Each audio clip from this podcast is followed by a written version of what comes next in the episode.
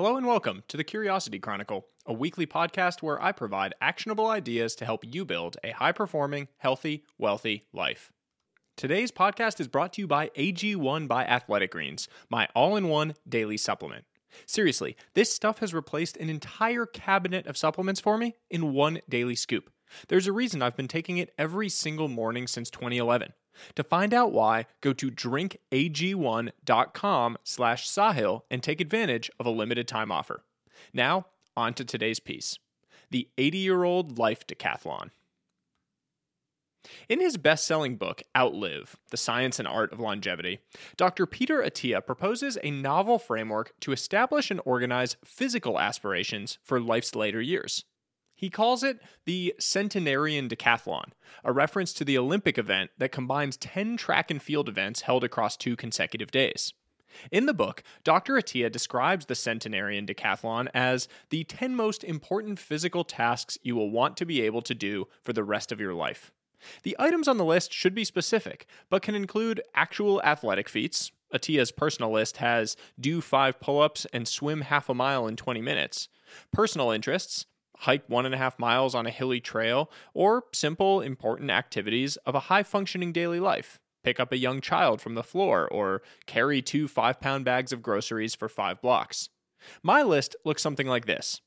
Walk for an hour in the neighborhood, pick up a small child off the floor, perform 30 minutes of resistance training, perform five pull ups, five push ups, and five body squats in five minutes, chase grandchildren around yard for 15 minutes Carry heavy suitcases or groceries into the house from the car. Walk up flights of stairs without assistance. Toss a small child up in the air in a swimming pool. Hike three miles on a moderate difficulty trail. And get up off the floor without assistance. Dr. Attia uses the list as a visual stake in the ground to inform the training and lifestyle actions necessary in the present. To do these things at 100 or 80 or 90, you need to be working on them today. Imagining the ideal future implies a clear set of necessary actions in the present. While Dr. Attia's centenarian decathlon is grounded entirely in the physical, I think it's even more informative to go through a similar exercise that covers the full breadth of our lives. Your ideal 80 year old life. What does your ideal life look like at age 80? Who are you with? Where are you? What are you doing? How do you feel? Here's what I imagined as my ideal life at 80 years old healthy mind and body, relaxing on a sunny porch, smiling wife at my side, children chatting with us, grandchildren playing in the yard, friends walking over for a big dinner. Note that most of the items on my list have very little to do with money or financial wealth. They are things that cannot be bought, things that are earned through consistent behaviors and actions.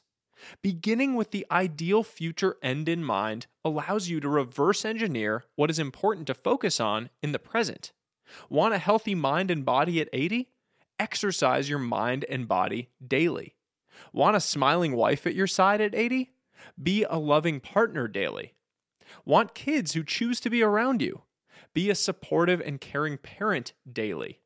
Want good friends who you share laughs with? Be a loyal friend daily.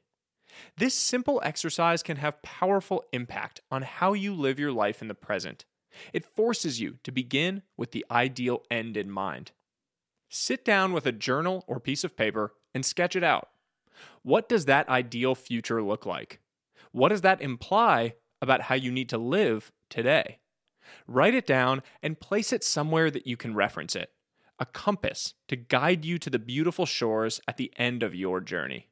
Remember, your daily actions, habits, and behaviors shape your future. Small things become big things.